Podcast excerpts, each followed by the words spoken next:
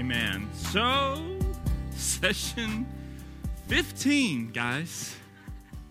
I've I've never I, I, I don't think taught uh, in a, in a series with more than like eight or twelve uh, subject matters, and those were spread out over a week. So it was one session a week, two back to back, um, you know, every single week. matter of fact, I was going back and double checking some of my notes, just making sure I have the connection points that we've been talking about when you see it. And I was like, wait, was that session three or four? Like, I'm getting mixed up as to which one it is now, and I'm having to go back and, and look at it. Uh, and guys, I don't know if y'all know, but there's some good stuff in those notes. You should go back and look at them. Uh, so, um, so what we're going to do this evening is we're going to jump into session 15, Mount and Plain, uh, part five. Uh, and there will be a part six because we won't be finished today. But um, God willing, and the creek don't rise. Uh, does that take me out of thuggishness and a little bit more country? Can I, can I walk that balance or no? Okay. Uh, we will get it completed in six sessions. Uh, so this is part five, and we will have a part six next Wednesday, and then we will move on past this Sermon on the Mount, Sermon on the Plain. As uh, most of you know, if you've been here or you've been listening online, I know several people have been kind of catching up on sessions that they've missed online. The Mount on the Plain we have completely covered, which is basically Luke's account of the same message, probably given at a different time, could have been the same one. And then we have Matthew's account, which happens from Matthew chapter 5, 6, and 7. So we are kind of ending of chapter 5 right now, moving into chapter 6. We're going to look to hopefully finish the entire chapter 6 today. The reason that we can probably do that is there's large portions of it we've already discussed, and it shows you, hey, we discussed this in the prior session, so we're just going to kind of read through it and kind of remember where we're at with it. Um, so we're going to dive right into this and begin. Um, with with all of this it is exceedingly important that you continue to remember because this is part 5 that means we're 5 hours in at this like by the end of today we're 5 hours in just talking about this one sermon, okay? Um, that, that's, how, uh, that's how much, like, that's how well Jesus said what he said, is it takes us five hours to break it apart uh, and think about it here for a minute, all right? The reason I also say that, though, is to recall back to your memory some of the first things that we talked about about this sermon, right? About what Jesus is saying. It starts with something commonly called the Beatitudes, right? Which is a whole list of attributes that a, a believer basically should exemplify and should be like, and it kind of tells us what that works and how that works. And we've talked about lots of other things like that. And all of that is in direct connection and correlation to everything we've been reading, okay? If this was all given at one moment and one time, like a sermon like it is, we need to remember that all those old things were like that we had talked about, you know, two, three weeks ago, apply to this very thing that we're about to read. Because you're going to see specifically today, even more, you're actually going to see a a lot of callbacks, like where he's saying something, you're like, this sounds familiar. It's like, ah, oh, that's because he's just saying it in a different way, but giving us a full picture of it, right? So uh, there's seats right here in the front. Jonathan, come on down. Or Taryn sitting at her own table over there people are scared of her. well, that's, that's why. That's why. So these first, if you're looking in your notes here, um, if you're looking in your notes here, this first few paragraphs, okay, and I'm not I'm not going to read all this, right? I'm, we're going to do like we normally do. I'm just pulling up the notes so you can see. These are the same few paragraphs that has been in all five weeks, okay, to kind of help us remember what's happening here, okay? Now here's the new information. We're starting in Matthew 5:38, okay?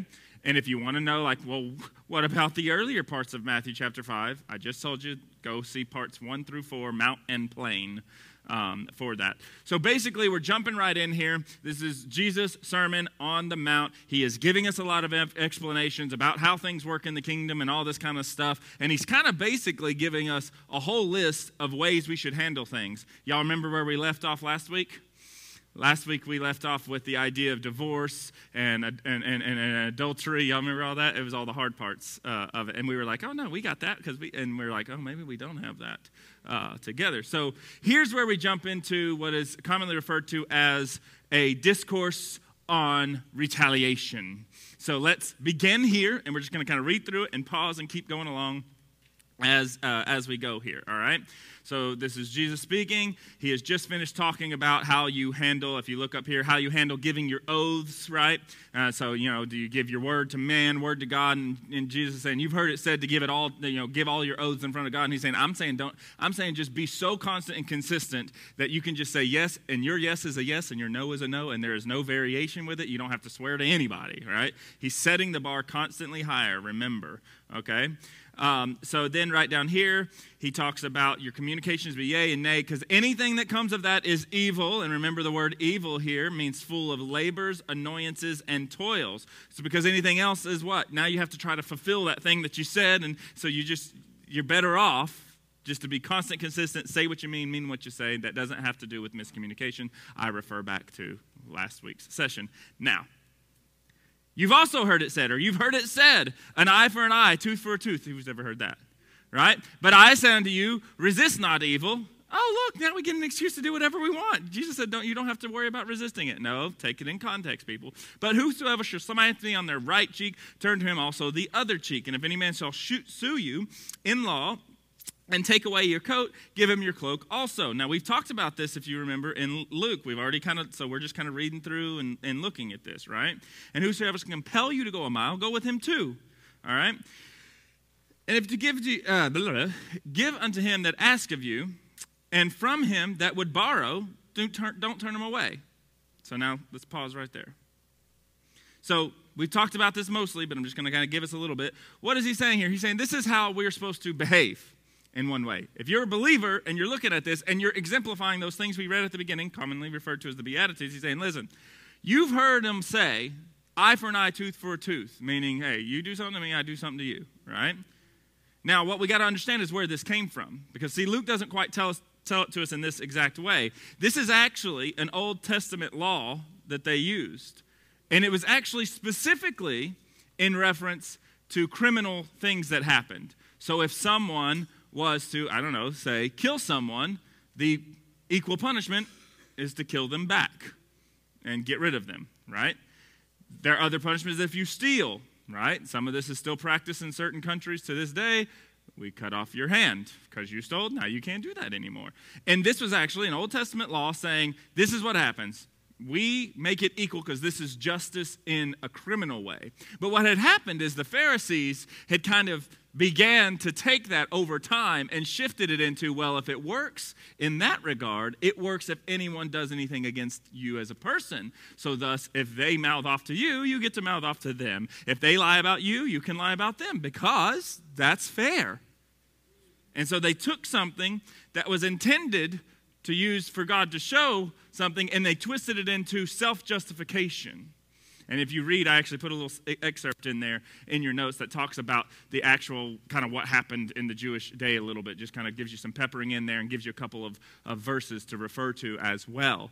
And so what Jesus is saying is now here's what I say. Take it, none of this. Now, notice, remember, he said he was here to fulfill the law, not destroy it. So he didn't address the fact that this is necessarily being misused he just addressed, I'm saying, because of how you're using it, I'm saying to take it and completely do away with it, not do away with the criminal act. And so you'll notice uh, as, as we continue on, you'll notice Jesus refers back to a lot of the Jewish law that governs their day, and he says there's nothing wrong with that. But when you take it to your spiritual walk, we get an issue because they weren't intended for that. See, this was a big, big issue that we're going to continue to find is that the entire law, everything about the Old Testament had been shifted and taken into a cultural, societal rule instead of a spiritual law rule. So we can understand it best this way you cannot legislate righteousness. You cannot make rules and regulations that fixes the intent of someone's heart. You can make rules and regulations to dissuade people from doing it, but the heart motive is the heart motive. And what the Jewish people t- did was took something that was meant to address heart motive and started saying, well, because these are laws we're supposed to do, then they started trying to use them as their cultural standards and everything like that. And they got twisted into simply being a way we live our life, no connection to the heart at all, which is why we see this entire thing of the Sermon on the Mount, Sermon on the Plain. What is Jesus addressing the whole time? Your heart. Constantly, he's going back to the heart. He's saying that y'all have missed the whole point of every command. Y'all have missed the whole point of Scripture. You've missed the whole point of the Messiah. You've missed all of it because you think it's about something here in the natural realm that, I, that we're trying to fix, and you've turned it all into that. It's no longer a spiritual heart motive. So that's why Jesus' argument is constantly back to the spiritual side of things. Now, we've talked about this in detail again. Go back and review, I believe it was in session uh, uh, part two of this, uh, which would be session 11, is where we already talked about this, okay?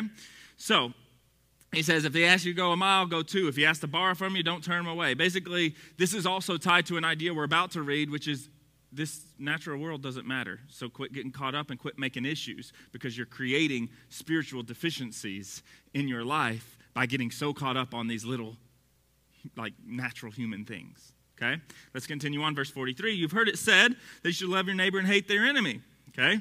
But I say unto you, we all know this one love your enemies and bless those who curse you and do good to those who hate you and pray for those who despitefully use you and, and persecute you Again, we've talked about this, so I'm not going into extreme detail. I'm just kind of reading it to get your mind spun up right now before we hit you with some new knowledge, right? Okay? So he's telling us, you've heard it say, love, be, you've heard it say, basically, be towards actions of someone's betterment, love.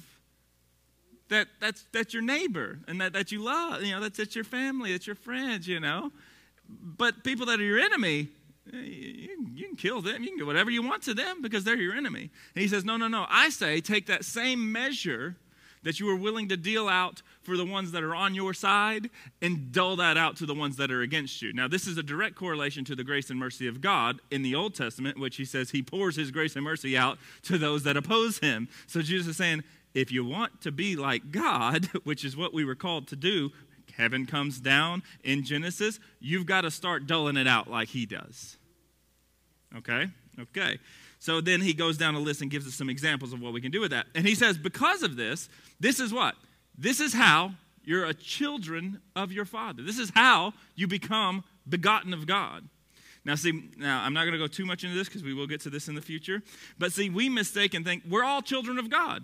By nature of our creation, yes.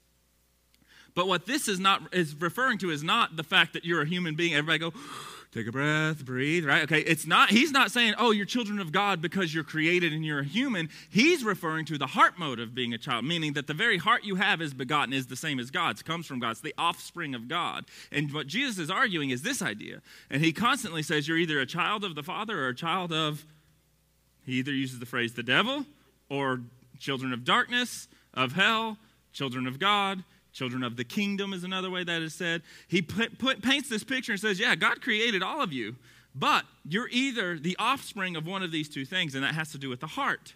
So he says, If you look at it this way and loving your enemies and things, he says, Then you're children, you're begotten of God, which is in heaven, so God in heaven, who what? Who makes the sun rise on the evil and on the good and sends the rain on the just and the unjust. Okay? So this is an interesting thing do you notice good happens to good and bad, and bad happens to good and bad?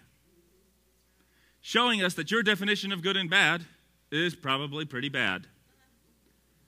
Because we look constantly. This, this little scripture right here, I have no clue why, by the way. I'm going to go on a tiny rant. I think it's in your notes because I was ranting in my notes too. Uh, which is this right? This little scripture should be the biggest proof against the whole idea of become a believer and then things start working better for you. It says right here, it changes nothing. Or the idea that now because something bad's happened to you is because God's coming after you.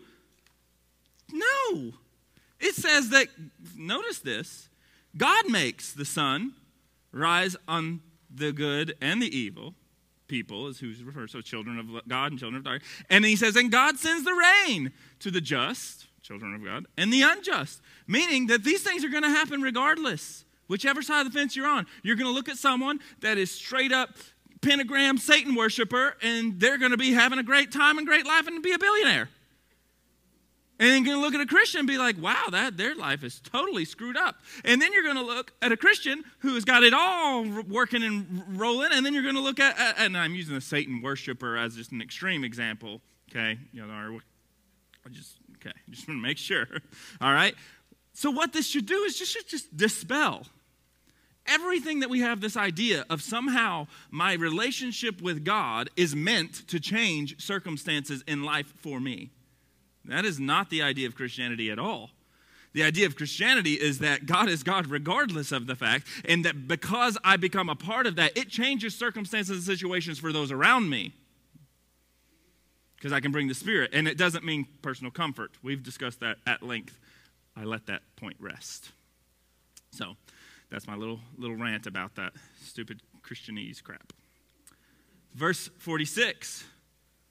For if you love them which love you, what reward do you have? Even the publicans do the same. And remember, we read this in Luke, so I'm just I'm just refreshing us so we can get into chapter six.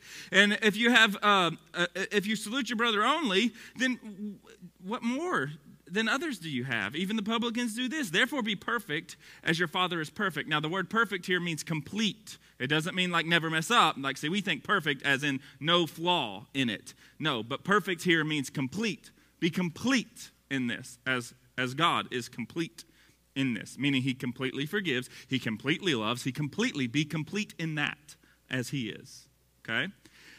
But this whole little first part here, we read it in Luke, but I just want to point it out. He's saying there's got to be something fundamentally different about your love. The way that you do things has to be fundamentally different because if it's not, what difference are you than the unbeliever? And again, I, I know we talked about this, but I just want to hone it in a little bit. Go back. We have that issue right now. We can look at the state of the church and of the world and of believers, and people stand and look and say, I do good things. I give money to the right causes and the da da da da da. I'm a nice person, and so are you. There's no difference. You know, it's just no big deal. You know, like, hey, you I'm an atheist. You I just go one God further than you. You don't believe in Zeus. I don't believe in Zeus. You don't believe in Thor. I don't believe in Thor. You don't believe in this, and I don't believe it. So you believe in God. I don't believe in God. I just go, well, there's no difference between us. I'm a good person. You're a good person. We're fine. And what Jesus is saying here is if that's how you are, there is no difference, and that doesn't cut it. Because what use does that have? He's calling us to a higher standard. Jesus never lowers the bar, he raises it. So, now, chapter 6. That was mostly recap from prior sessions. All right, so chapter 6 now addresses this idea of giving of alms and praying. And we're about to, this is one of my favorite. I say that a lot, don't I? Okay, so just self, note to self for all of you. If I say one of my favorites, I'm probably referring to most of them. Uh, but I, I love this particular area of Scripture because we're about to come to the Lord's Prayer, which is mentioned here and in Luke as well. Uh, Luke chapter 11, if I'm not mistaken, it is in your notes.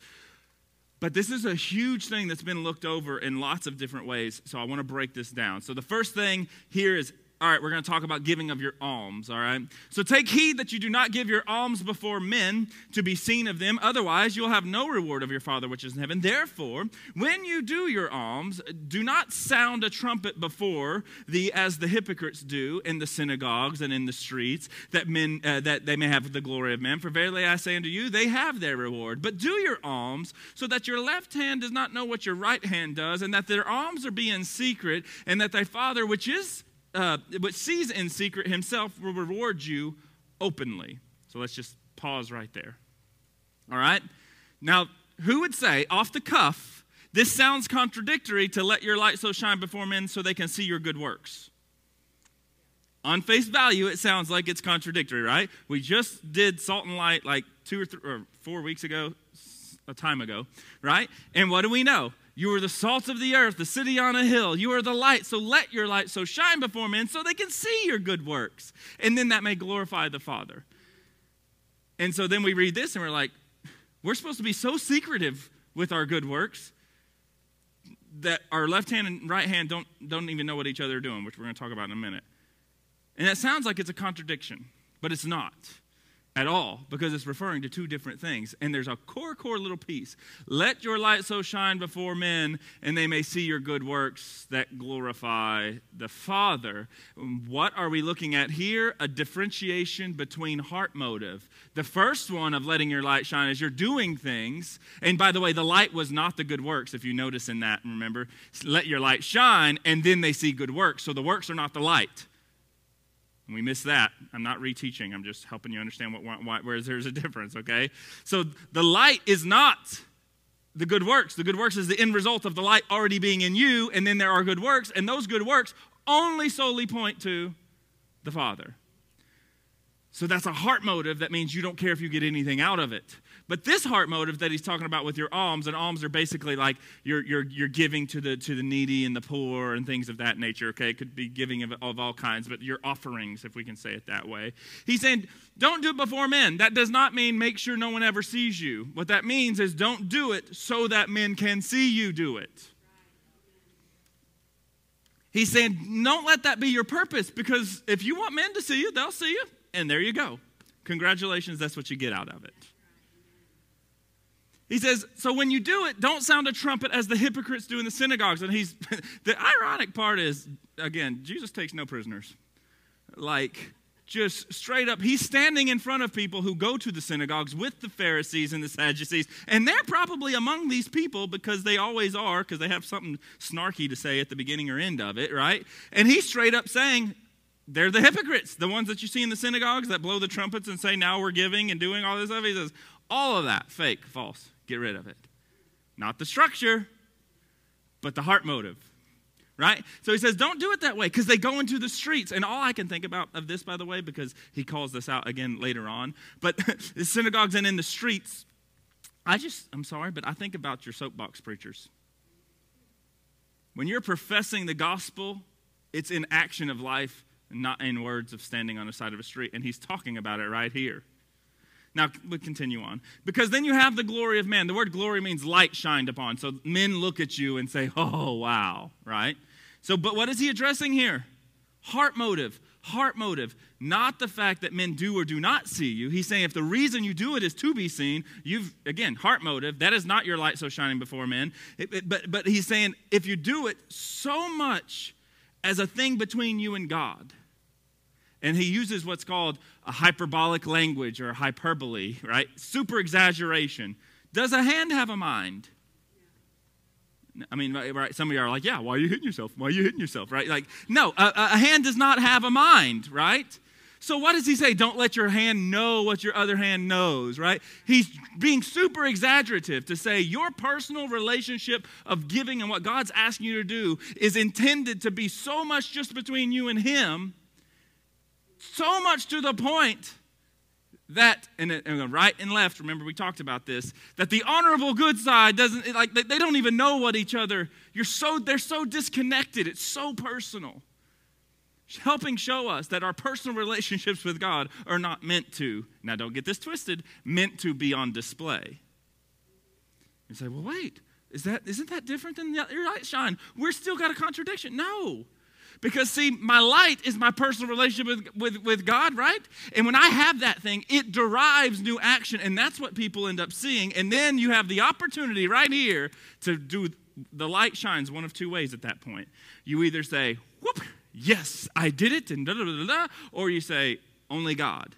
Now, moreover than just the false humility of only God, and then you say, it was only God, but let me tell you how I did it. Well, you've just kind of, you know, d- diverted the conversation, right? What this is trying to point out is this idea of that personal thing that God deals with you on is between you and God, and then go and do it. And when you do, it's this interesting thing in which God shines the light on you so people see it because people are blind and hard of hearing. Remember, we've been reading that. And they see it in you, and then they say, What is the difference? Why, why are you doing that? Because you didn't get anything for that. Does that make sense? And this is the difference. This is the difference between loving your brother only and not your enemy. He's saying there's, there's such a, a vast difference to where people. Y'all ever heard the old Christian dumb saying? That when you become a believer, they're just going to know there's something different about you. No, they won't unless you're enacting what Scripture says. And that happens between you and God on a personal level, which means none of it happens here. Not a lick of it.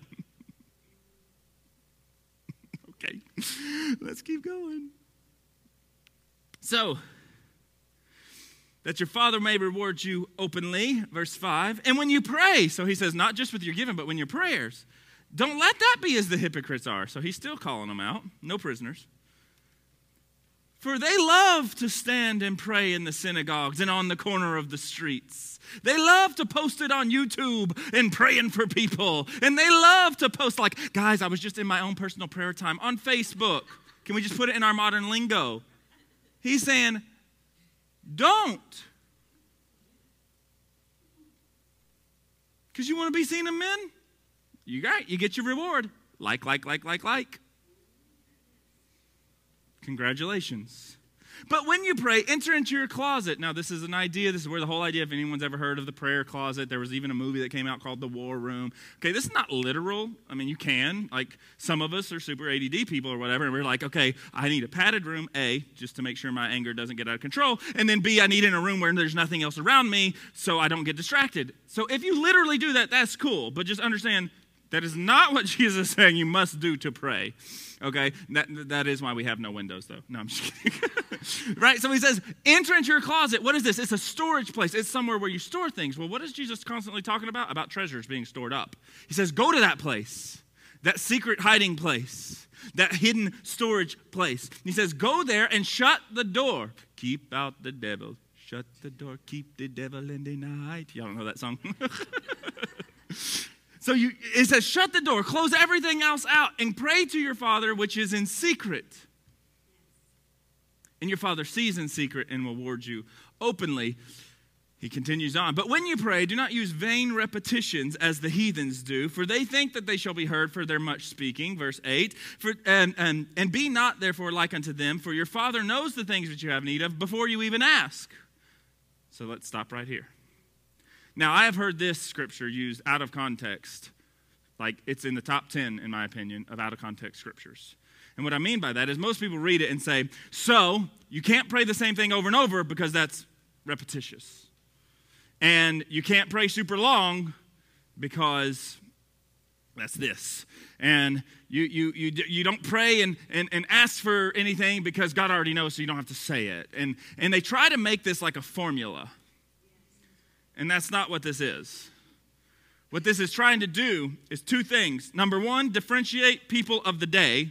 And number two, address a heart motive. Right? This is just simply a continuation on from what he's talking about about praying in front of people and on the streets. And so then what he does is ties it a little more specifically to what was happening in the day, okay? So this is a, it's a twofold thing. And the vain repetitious, number one, vain repetitious is one word uh, actually in the Greek, and it means empty void words. So, words that have no meaning. Okay? So, for instance, I've been convicted of this several times. Okay? I'm just going to use a real life example, which just happened. And if anyone's been here any length of time, they've noticed something. Okay? And I'm using this as an example. I'm not shining the light on me, I'm not doing anything. Okay? Just stay with me here. If anyone's been here any length of time, they've probably noticed that my opening and ending prayers are the same for periods of time, and then they've shifted. Okay? If you've been here any time or you listen back through it, you'll, you'll hear. Why is that? It's because God convicts me sometimes and says, Did you mean what you just said? Like you just said, like right now, I've really been on God, your written and spoken word. That's been something that ministers to me. Okay? But at the second I begin to say that, whether it be in front of you guys or even in my own personal, and I no longer mean that I'm truly grateful for the written word of God and the spoken word of God, it becomes vain repetition. The vain part is vastly more important than the repetition part. Now, the other thing about this vain repetition, as the heathens do, the word heathen here means those who worship a false God. So he's not just saying like people who don't believe. What he's saying is because in their day and time, the way that they would pray to their other gods in these weird sacrificial things going on, okay? They would do all of these different rituals and, you know, things, killing of people and animals and all kinds of stuff. I mean, sex orgies, you name it. They worshiped in every way they could possibly imagine, okay, to, to their gods. And they would chant the same phrase over and over and over that would basically, I mean, if we can just be honest, put them in a sort of a trance. And by so doing, they thought that's how their gods heard them. And he's saying, that ain't how your God works. That ain't how we work. That ain't how it goes. Then you let that settle in. Now, I've also heard this being applied to modern worship music, in which there's like three words in the song, and then it's just saying over and over for 10 minutes. And they're like, that's vain, repetitious, and it's putting people in a trance and whatever. Like, okay, may it affect people that way? Sure. but we're not the ones to do the heart motive because last time I heard, uh, all of eternity, it rings one word. so you're kind of contradicting your own Bible there. So we need to be careful not to take things and apply them outside of context, okay? We need to be careful and look at these that way, okay? So now, he says this vain repetition of the heathens do because they'll think they'll be heard for their, their much speakings.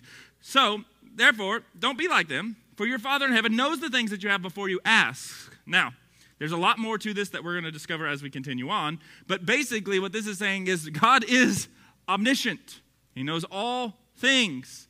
So, the very things that you're coming to Him and praying about, He already knows what you need for that. So, you need to pray something different. Now, some of you are like, I thought you just said it. Would, you, I'm not saying don't ask God for things. I didn't say that, and that's not what He said. Let's see what He does say, though. He says, He already knows what you have need of before you ask it. So, in this manner, pray. So, He actually gives us the answer. Isn't that cool? See, we always think, He always thinks, we always think this is like, God knows what you need. So, you just go, God, you know, and do things in my life. And that's your prayer. And He says, No, no, no, no. He already knows what you have need of. And the word need there actually is this word like desire of, things you're wanting. And He says, So so to under, help you understand this, pray like this. In this manner means in this likeness. It does not mean pray this exact thing. However, that doesn't mean can you pray the Lord's Prayer, which is what we're about to read, by the way, in verse 10? Can you pray that vain and repetitiously? Absolutely. Most of the time it is. Or can you pray that, one may would say, ardently or full hearted, full passionate with, and you actually mean the very words you're saying? Can you pray it that way and use the exact same words? Yes. But it's the heart motive. We can never get away from that. Jesus doesn't let us off the hook with that thing. And see, the interesting thing is, is all of us, no matter what face we put on on the streets or in the synagogues, we already know, and God already knows the actual motive of the heart. No one else does, though. so it's kind of this interesting thing that Jesus just keeps pointing you back to and saying, you better be introspective and then go to God. So let's continue. He says, In this manner, in this likeness, pray this. And let's read it if you know it, if you quote it. Anybody who was uh, raised um, pretty much almost any major religion, actually, of Christianity uses it. Catholicism uses it, uh, Methodists use it, evangelicals, everybody pretty much does. And it says something along these lines Our Father, which art in heaven, hallowed be thy name. Thy kingdom come, thy will be done. No, in earth as it is in heaven. Give us this day our daily bread, and forgive us our debts as we forgive those of our debtors. Lead us not into temptation, but deliver us from from evil, not the evil one, from evil. Okay? For thine is the kingdom and the power and the glory forever. Amen. Now let's look at how much this has become vain repetitious because we don't a understand what we're saying and b we've even changed words. Now, if you look in a English Standard Version, it will say on earth as it is in heaven. If you look at most other translations, it will. Now, in and on both suck. And here's why. Because that's the word be done in earth as it is in heaven. These are two different ends. They're two different words. They mean two different things. So we're going to talk about that. But let's back up first. Pray in this manner Our Father. There's a lot in those two words. The first thing that does is establish relationship. First thing, he says, approach God as your father, which means he's the provider, which is why you don't have to ask. Because, you know, my kids, you know, my kids don't come up and ask if they're going to get to eat today. They know they're going to get to eat, but here's what they ask what are we eating and when? There is no question of whether or not they are. Their question is, what is it going to be like and when? Right? Think about that for a minute about the prior verse when he says, you, you know, you don't ask like this of your father because he already has, he already knows what you need. You're supposed to come as a relational thing and look at it as our father. That's the first thing it establishes the relationship, which would require righteousness, meaning upright. Our Father, I'm in back direct communication with you. Our Father, whom I already know will provide everything that is needed for me. So, thus, my first things out of my mouth are Hallowed be your name. The word hallowed means literally holy, dedicated. And the word name here means name is like an authority in the essence of who, who you are. So it's literally saying, if we can put it in our language, God, Father, you are the most dedicated and most holy. That is everything about who you are. You, you don't give up on me. I mean, it, this is the notion. And he's saying that's not just start with. Think about just if we're honest, when was the last time we spent more time just trying to describe the vastness of who God is to us than we did complaining to him about something he already knew about? It's almost like David said it another way in Psalms 100, which is enter his gates with thanksgiving and courts with praise. It didn't say anything about complaining. Okay, continue. Hallowed be your name. And the next thing still has absolutely nothing to do with your personal comfort in life. The next thing says, Thy kingdom come, okay? Hurry up and get me out of here. No. Your kingdom, the word kingdom here is the word basileia, which means your way of doing things, your dominion, your rule, your reign. It comes here. Everybody say here and now. Nothing about your personal comfort yet. So now we're already more sentences in than our average prayer and have yet to address anything about ourselves yet. So, our Father which art in heaven, holy is your name. Your kingdom come, here. Thy will be done in earth as it is in heaven. Now, I'm just going to swipe over real quick on this one because I want to I want to show you. If, I know it's probably a little difficult to read.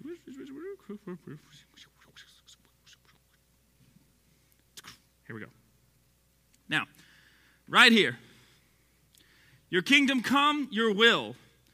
The word will here literally means the decrees, the desires, the pleasures, what one wishes or has determined shall be done of the purposes of God to bless mankind through Christ. And I love this last part of what God wishes to be done by us. So, literally, the first thing we're asking of God uh, after we have thanked Him and honored Him and focused on that side of Him, the first thing we're doing is saying, What do you want me to do? Thy will, your will, your desires, wishes, plans, and purposes.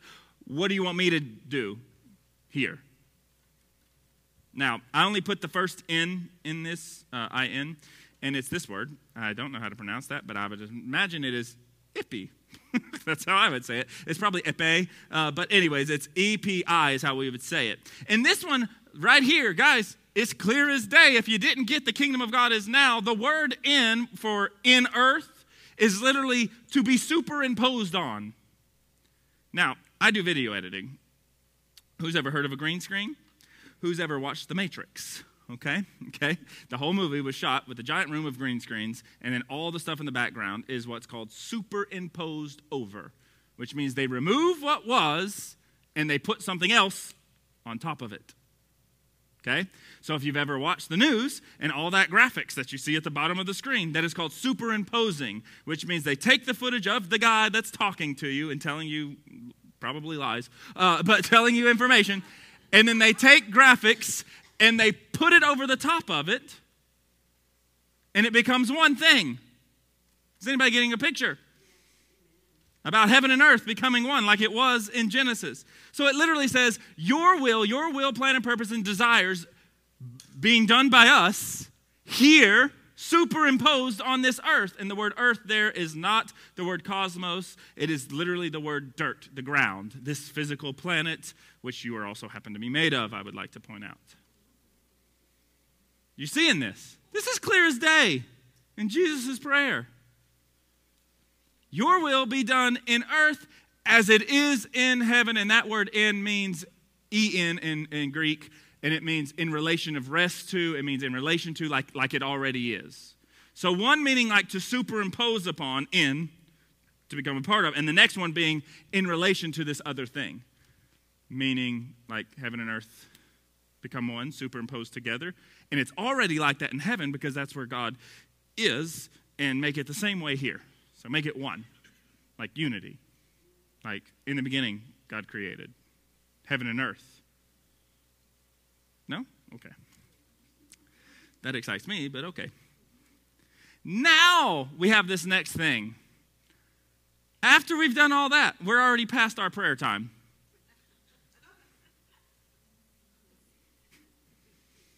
Give us this day our daily bread. Now, this, this is, there's some a little bit of controversy actually amongst scholars as to which, what time is it? I don't even see. Oh, we ain't finishing.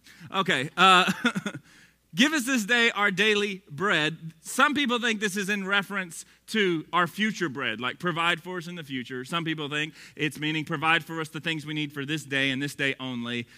I don't think it really matters. It's, it's simply saying, hey, God, you give what will sustain us. The idea of the bread means simply the basics that will sustain you. It didn't say, give us this day our daily three course meal steaks. It said bread, which was basically if you're out of everything else, all you got is bread and mayonnaise, right? Like that's all you got. No scrambled eggs. You don't, you don't even get scrambled egg sandwiches. You just got some bread. Okay? So we read that as, see now, God, provide everything for me. No, provide me the basics. Because why? We're going to read in a minute. Because I don't care anything about this natural world. I care more about your spirit being enacted in my life and those around me. So just give me what I need to survive because I want to just, I want, I want to, I don't want to be full of this world. I want to be full of your spirit. Are you seeing this? So this even the, the request to say God provide is not saying God fix this and do this and do this. The very request is saying God sustain me because I well, I already know you will because you already know what I need. You see this? It's it's a play off of each other, and we read it like and I've read this a thousand times, by the way, at least. Forgive us of our debts, some, some may say transgressions. It's basically saying the things we are indebted to. Does anybody want to take a gander at the things that he's probably more referring to than your, uh, and I've also heard this forgive us our debts, like I got some credit card debt. God, erase it. Bank error in your favor? Come on, Monopoly. No.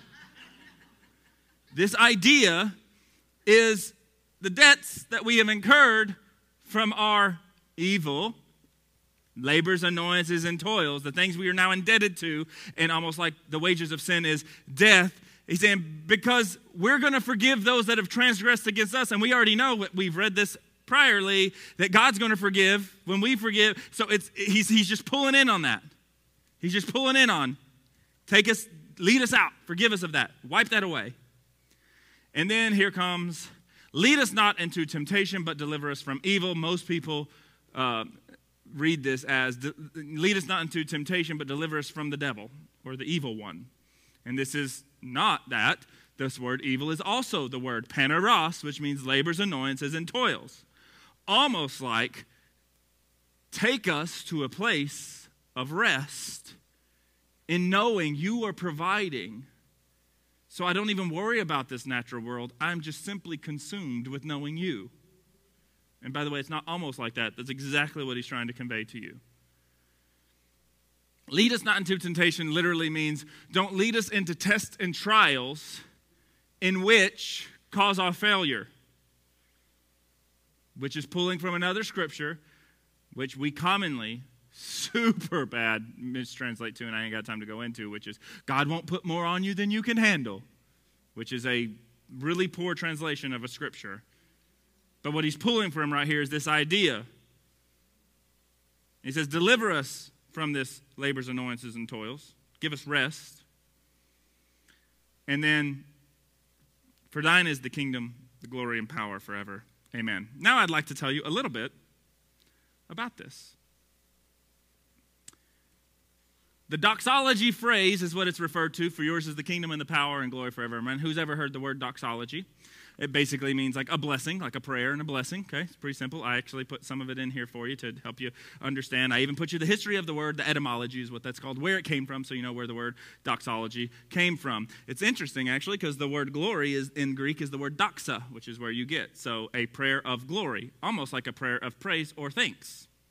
Okay, now if you actually read and looked at the Lord's Prayer originally, beforehand, you would see it like, well, first off, real quick, I know some of us were raised Catholic. Who was raised Catholic? In your Catholic raising, did you ever hear the priest read this and then pause for a moment and then say this doxology phrase? Did they ever do that? Yeah, yeah. You're about to find out why they did it. You're going to be actually amazed at how the Catholic Church had the Spirit of God. Uh, at one point. All right, you ready? I'm not saying they don't now either. I'm just, I'm not talking about the people. I'm talking about the idea. Okay. Keep in mind, anytime we're talking about belief systems, I'm talking about the organization concepts, not the people within them, okay? Very big difference. All right, so if you actually look at the old translations of the Lord's Prayer out of the text, you'll actually find that it ends at deliver us from evil, and it has these two in English, medieval. It'll have these two, what are called the little uh, uh, tilde sign, okay? The little sideways S. Anybody ever seen that? Okay? This is a stand in for a Hebrew idea, okay? And I'm going to kind of explain this for you. So it actually would end with two of these little uh, uh, tilde signs, okay? Uh, basically, th- th- this was a medieval stand in, and the medieval stand in of this is actually, if you read, they would excerpt out uh, letters and just write that over the top, and you would basically still know the, the, the word that it is. Y'all have seen the ones where it's like the beginning and the end are the same, and all the letters in the middle are mixed, but yet you can still read it basically, this was how they shorthanded. They used this, and it meant a, a sustain, a suspense. There's, there's something supposed to be here, but I'm not going to tell you what it is. Does that make sense? Like, you got to figure that out. So they use this, yes.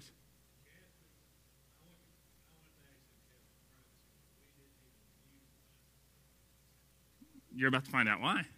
Yeah. It's amazing, right? So Luke doesn't have this, by the way. Just so if you read Luke's account, he doesn't have this ending thing in it, but yet we all know it with the ending thing, and you're about to find out why. Now, is it hugely changing anything about the meaning of Scripture? No, but it shows you an idea about how, remember, pray in this manner, meaning this is kind of a, a, a structure of saying this is what's supposed to happen. So what, what, what happens here is it ends with that, okay? Now, this is a medieval expression, and we still use it to this day to mean this, but in the medieval time, it was used as a replacement for a Hebrew idea called Selah. Now, in this, what is a Selah?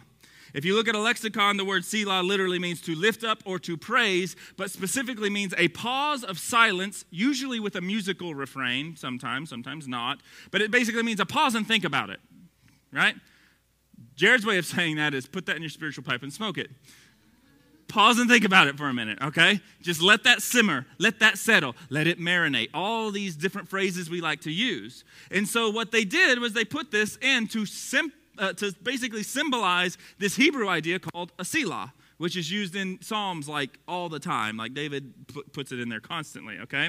Um, Selah in the Septuagint, if you remember from our study guide sessions, which probably some of y'all are like, what? We did sessions on how to study your Bible and talked about some weird thing called the Septuagint? Yes, we did, okay? And in the Septuagint, which is the Greek Old Testament, Selah means basically like an intermission, meaning something has completed, something new is about to begin, and this is a time in the middle, okay?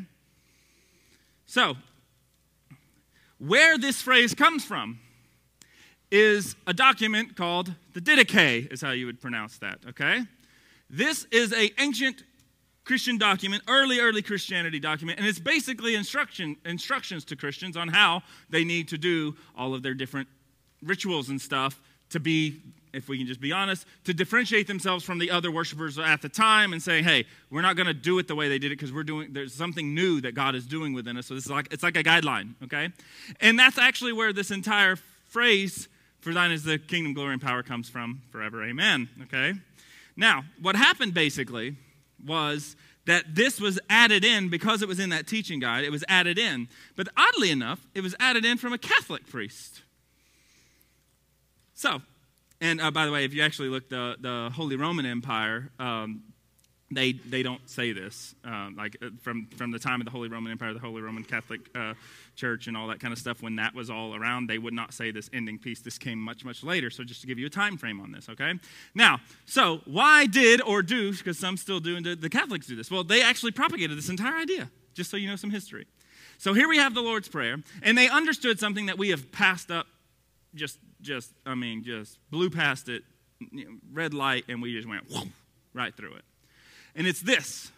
This was intended to be a bi directional conversation that Christ lays out for us. Meaning, you come to God with thanks, praise, honor, glory, saying, God, I want your will to be done. Tell me what to do. Provide for me while I'm here, because I'll forgive if you tell me to forgive. I'm going to do what you tell me to do. So, what do you got to say about that, God? Pause, think about it, let God speak. And actually, the practice that was done at the time in the Catholic Church and even evangelicals, churches, and things of that nature back in the old days was they would recite that prayer beginning, end, or something like that, and they would pause, specifically waiting for the priest, or, or and again, in, in more Protestant, whoever, to say, What is God speaking to us right now? And they would literally pray and wait until the Spirit spoke. That's the history of this. What happened was there was a particular priest, I forget his name, I couldn't pronounce it for you, probably even if I wanted to. Let's just call him John. Uh, everybody's name seems to be John in the Bible, okay? Uh, so what he does is he actually says this For thine is the glory and power forever, a doxology, saying, wow, this is what God like is, is speaking, like he is this. And it caught on so much that they wrote it down as this is how you can end it, basically. This is the ending of it. It made its way into the translation of the gospel, and now we read it as if that's the ending of it. But actually, what this is trying to communicate, this is why I said, pray in this manner. Meaning, you go to God with this Thanksgiving, praise, right? All of that. And then you set and wait, and let it be a bi directional conversation, not just you talking to God, but then you give God the opportunity to respond back and say, Here's what I got for you to do. Here's how I need you to do it. Da, da, da, da, It's almost like the answers to all of your questions would be answers if you'd shut up and sit there for a minute. and Kim said, Amen. There's a lot behind this. And again, I know some of you, if, if, if you're worried right now, you're thinking, well, this is, just seems to be pulling a whole lot out of the scripture. No, it's removing things, not because, is there anything wrong with that phrase for thine? No, that phrase is all over scripture. The, literally, the exact phrase. David writes it in Psalms. So it's not like they created some random new thing that didn't jive with the rest of theology. It was simply the fact of if we look at it in that way, we stop giving God the opportunity to speak into our lives. We think it's a one directional conversation. Prayer is me talking to God. No, prayer is a bi directional conversation in which you go to God, and you notice he gave us a very good mannerism to go to God in, not like a bratty little teenager saying, God, give me, give me, give me, my name's Jimmy. No, shut up, thank Him, praise Him, go in that way, and then sit down, shut up, and listen. I feel like the main points sometimes get lost for you guys, and you're laughing back there.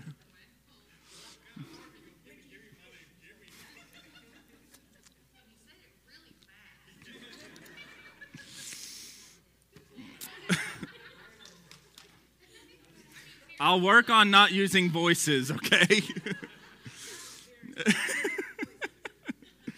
oh my goodness. Um, dry eyes. Okay. okay. So, are y'all seeing this? This is huge about the Lord's Prayer. It's a construct of prayer language, it's a construct of how we're supposed to communicate. Now, I think we can get I don't have a clock, but I think we can get a little bit further, yeah? Just a little bit. Then he wraps it up with this For if you forgive men of their trespasses, or those debts that was referring to, your heavenly Father will also forgive you. But if you forgive not men of their trespasses, neither will your Father forgive you of yours. Now, this is another big one. Who has ever heard that say, if you have unforgiveness in the heart, you're going straight to hell? Do not pass go, do not collect $200. Is not what he's trying to convey right here, okay? First off, eternity is not in view in this scripture at all. Have you heard one bit of this talk about how you're going to heaven or not? Eternity is not in view. See, now y'all remember my last few uh, chapters, and just real quick, sorry, I got like five things to correct right here, okay? So if y'all remember the last few sessions that we've done, we've been talking a lot about the idea of quit the escapism, hurry up and get me out of here, and understand your job is to bring the kingdom here, okay? And so I keep having to say this phrase eternity is not in view here. I did not say it does not come into view later, but if we get the cart before the horse, we're going to mess the whole thing up. And what has happened is when we keep eternity as the view, as the goal, is this idea of, of getting out of here Every time we read a scripture, we miss the whole point because we think the point is about to save your tail from hell. And we miss everything he's trying to convey. What he's trying to convey right here is an interesting little thought that we don't get because we don't read it all in one and we, we, don't, we don't get it. For if you forgive men of their trespasses, which, by the way, was already in your prayer to God. Yes? So, this argument is another hyperbolic type argument saying that it is impossible for you not to forgive those people as your heavenly Father forgiven you if you have done the prior things I just said. Because if you have approached God with a humble humility of heart, and if you have asked for His kingdom, His way of doing things, and you've literally said, You're going to provide and I'm going to forgive, you've already committed. And if you are, whole, if you are doing that, this is an impossibility. You will forgive because you're actually walking it out.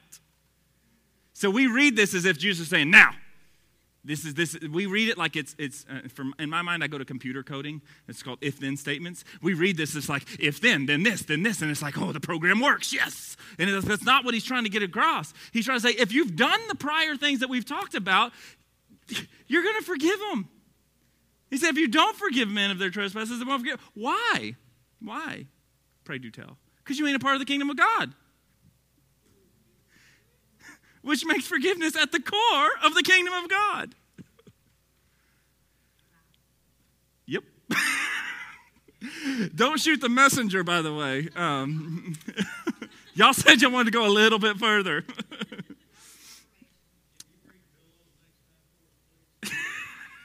it's a screaming just ah! is, that what? Oh, okay. Wear a couple extra pairs of underwear. Uh, yeah, I. that's why we don't have stones out there in the parking lot. Are we seeing this? All right, real quick, let's talk about fasting. And then, then we'll wrap. Do, do we have to wrap it up then, honey? Yeah? I don't know what time it is, so. We would be super happy if it was overtime in a sports game. No. This ain't even overtime. We started late. I started two minutes late, so I ain't even over yet. All right. So let's talk about fasting now. If we if we haven't got this in our heads enough yet about this personal relationship side, this how we're supposed to pray, this bi-directional communication, this idea that when you're doing that, you're a part of the kingdom, so you're already you're already standing in that righteousness. We already get all that. Let's still get now. He says, now let's talk about fasting for a minute. Don't fast as the hypocrites do. He's back to these hypocrite people. He really doesn't like them with a sad countenance, is the King James Version of saying it. They disfigure their faces that they may appear unto men as fasting. But verily I say unto you, they have their reward. But when you fast, anoint your head and wash your face, so that you do not appear unto men to fast. But when your Father, which is in secret, and your, and your Father, which sees you in secret, will reward you openly. Is anybody seeing a parallel? Constantly happens, okay? If you do it because you want to be seen and you want to make sure people know, that's what you get out of it but do it in a way that is between you and God only. Not meaning that other people may not observe or see it or recognize it or see the outcome of it, but you ain't trying to say, oh, I'm, I'm. I've went to lunch a lot of times with a lot of holy people. And it's almost as if they only choose to go out to eat with you on the day they're fasting. So they can say, oh, no, I'll come to eat with you, but I'm fasting. Why didn't you just say, I'm going to come to eat with you? Oddly enough, and, and he's not here, and uh, he's, he'll listen. So, Don, I'm talking about you. Oddly enough, Don approaches this more like scripture than anyone I've ever known because he observes certain times of fasting and he won't tell you. You'll be sitting there like just eating and you'll be like, Are you going to eat? And he's like, No, no, no, I'm good. He won't even tell you unless you're smart and you're like, Oh, it's, it's Ramadan right now. Oh, okay. Like you won't get it. That is the level of saying, This is between me and God. So you ain't got no business in knowing what I am and am not doing. Now, don't get that confused again with like a corporate time of fasting and all that. That's, that's, that's different because what's the motive behind it? You see, this is just, this, just, I mean, heart motive, heart motive, heart motive. Now, why does he say about these hypocrites? With this sad countenance and this disfigured faces so that they appear. This was a practice at the day and the time. And literally, they would put like makeup on and stuff to, to illustrate that they were fasting. Uh, that's what the disfigured faces. They wouldn't like literally cut themselves, but they would wear makeup and stuff like that to, to illustrate and to show there's something vastly different about me. So, women, if you wear makeup, you're a hypocrite. And I'm sure. I'm kidding. My dad always said if the barn needs painting, paint it. I'm just playing. so, this is what it's referring to. He's saying, don't do these things to where you can be seen as it. In this sad countenance, meaning you're wearing it on your face, right? Because you want people to ask, you want them to know. Now, moreover, he goes this far and he says, Now, when you fast, anoint your head and wash thy face. I've heard people say, Now, this, you must be baptized while you're fasting and put on anointing oil. This is not spiritual. He's literally saying, Take a bath. That's all he's saying. He is literally saying, Look the same way you always do, smell as good as you always do. You know, he ain't, this is nothing super spiritual right here in that. Now, can you say, well, anoint, which, which means to protect and means to, to let the, can you apply it spiritually? Well, yeah, sure. You could be baptized, all this kind of stuff. Can it happen? Yeah. But remember what I said a couple weeks ago about if we take something that doesn't mean the thing and take it, even if it's a good, and make it mean that when we come to the scriptures that are talking about that, they'll either be lessened or they won't make sense, or we'll, we'll say, oh no, they all mean the same thing, and we'll discount certain things. We have to keep it in view. So, what, because this is in direct correlation to the disfiguring of faces and the countenance, which is a physical thing they were doing. So, he's saying, no, bathe, be normal. Basically, he goes on, so you don't even appear. People don't even know if you're fasting or not. And then he goes right back to saying, the things that are in secret, that are between you and God, when God sees that, your heart motive to be right, then the reward will come openly, meaning that people will see the end result of it, and then ta ta da, they say there's something vastly different. There's something transpiring in this person. The person I knew six months ago, a year ago, or 12 years ago, there's something different about you. And then we are actually like the old dumb Christian saying, which would be a great Christian saying if we actually did it, which would be they, they, they, there's something different about the way you love. There's something different about the way you do these things. Can you explain it to me? And then it's almost like the door is open to bring the kingdom of God. And then it's almost like the gates will not prevail against the church. Almost! And the vault is open! Boom! we will we'll stop right there uh, for this evening. Uh, so you don't appear to fasting your God will worry openly. And then he goes into talking about laying up for yourself treasures, which we'll jump into next week on that. So I had fun. Uh, I hope you, oh, hello, terms and conditions. Uh, I hope you had fun and not just had fun with it and enjoyed the study of Scripture, but it's something that is making you reflect back and think and change your perspective. You will find largely that every time we discover new things, it's not all that new. It's really a lot of the same with a little bit of extra here and a little bit of understanding here. And you'll notice that the complexity that religion has created about Scripture and God and all this, you'll find it's like vastly simpler. That doesn't make it easier, it actually becomes harder to, to, to execute on. But it becomes vastly simpler to, to, to, begin to, to get the concept of what God is trying to convey to us. You know, and the last time I checked, He created so He should know how to communicate to us quite clearly. The issue is we hear what everyone else is saying about Him instead of just listening to Him directly with it.